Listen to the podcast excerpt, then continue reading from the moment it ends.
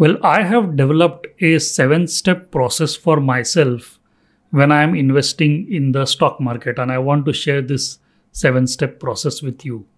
Number one, use a filtering system. See, there are 5,000 companies in the stock market, and I want only 10 or 20 companies to be included as a part of my investment portfolio, right? So I need a filtering system. That filtering system can be anything. I might look at debt free companies.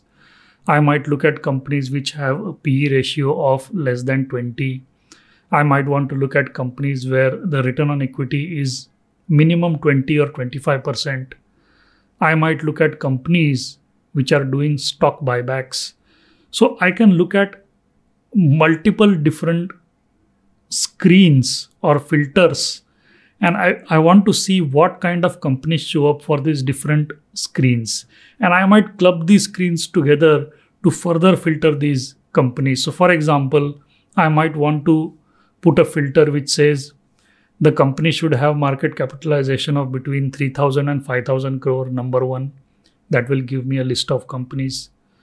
Out of these companies i want to look at only those companies which are debt free the list will reduce then again, out of these, I want to look at only those companies where the companies have done stock buybacks, or I might want to look at only those companies where the return on equity is minimum 20%.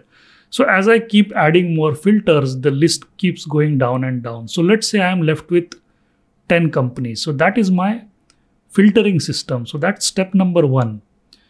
I use a filtering system. Step number two, pick the best out of the lot. So let's say I, I have used my filters, I have used four or five filters, and I have 10 companies now.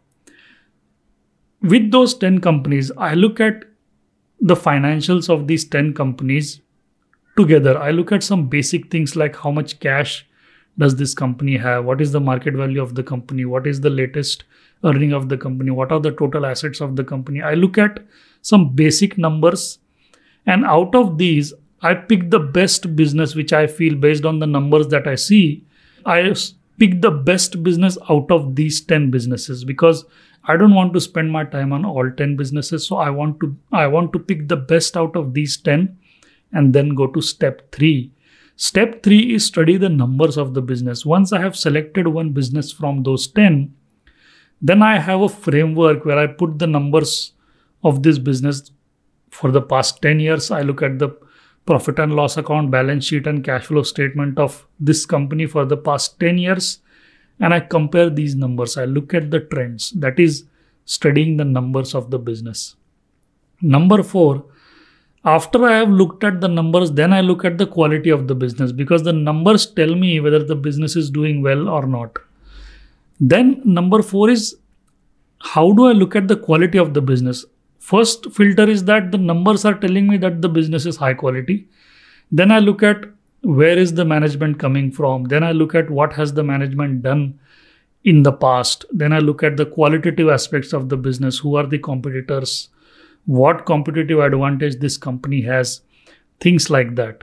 So quantitative and qualitative both are covered in step number 3 and 4 Step number five is I have to make a decision. Now that I have analyzed the company, I have to make a decision whether I want to, whether this company is worth investing it, investing in or not. Now, just because the company is worth investing in doesn't mean that I put my money immediately. Who knows? The company might be overvalued, right? The step number five is to make a decision as to whether the company is worth investing in or not.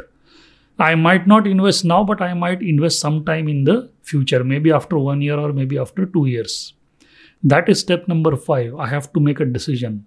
Step number six, I have to make an allocation and invest when the right time comes. So, when the stock price of the company reaches to a level where I am comfortable investing, only then I make that decision, only then I pull the trigger, right? So, that is how I invest. So, and when I'm investing my money in a stock, I decide what should be the allocation. Should it be 5% of my portfolio or should it be 10% of my portfolio? I usually never go below 5% because I want to make a meaningful bet. So that is number six, making an allocation and investing. And lastly, number seven, monitoring the company. I look at the quarterly report released by the company every quarter.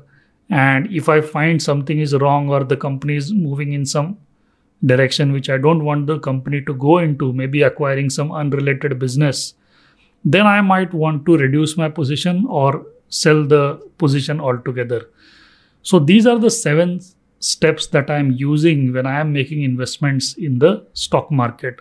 Once I am done with this this seven step process, then I go back to step number 1 where I am basically putting some different filters and trying to look at some other list and trying to find one company out of that list to again repeat basically that same process to fill out my stock portfolio over a period of time. And I don't rush through this process because learning about a company sometimes takes weeks, months, sometimes years.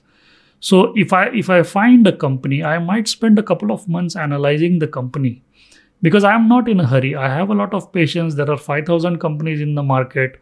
I only want 10 or 20. So this is the seven step process that I'm following when I'm making my stock market investments. Thank you so much.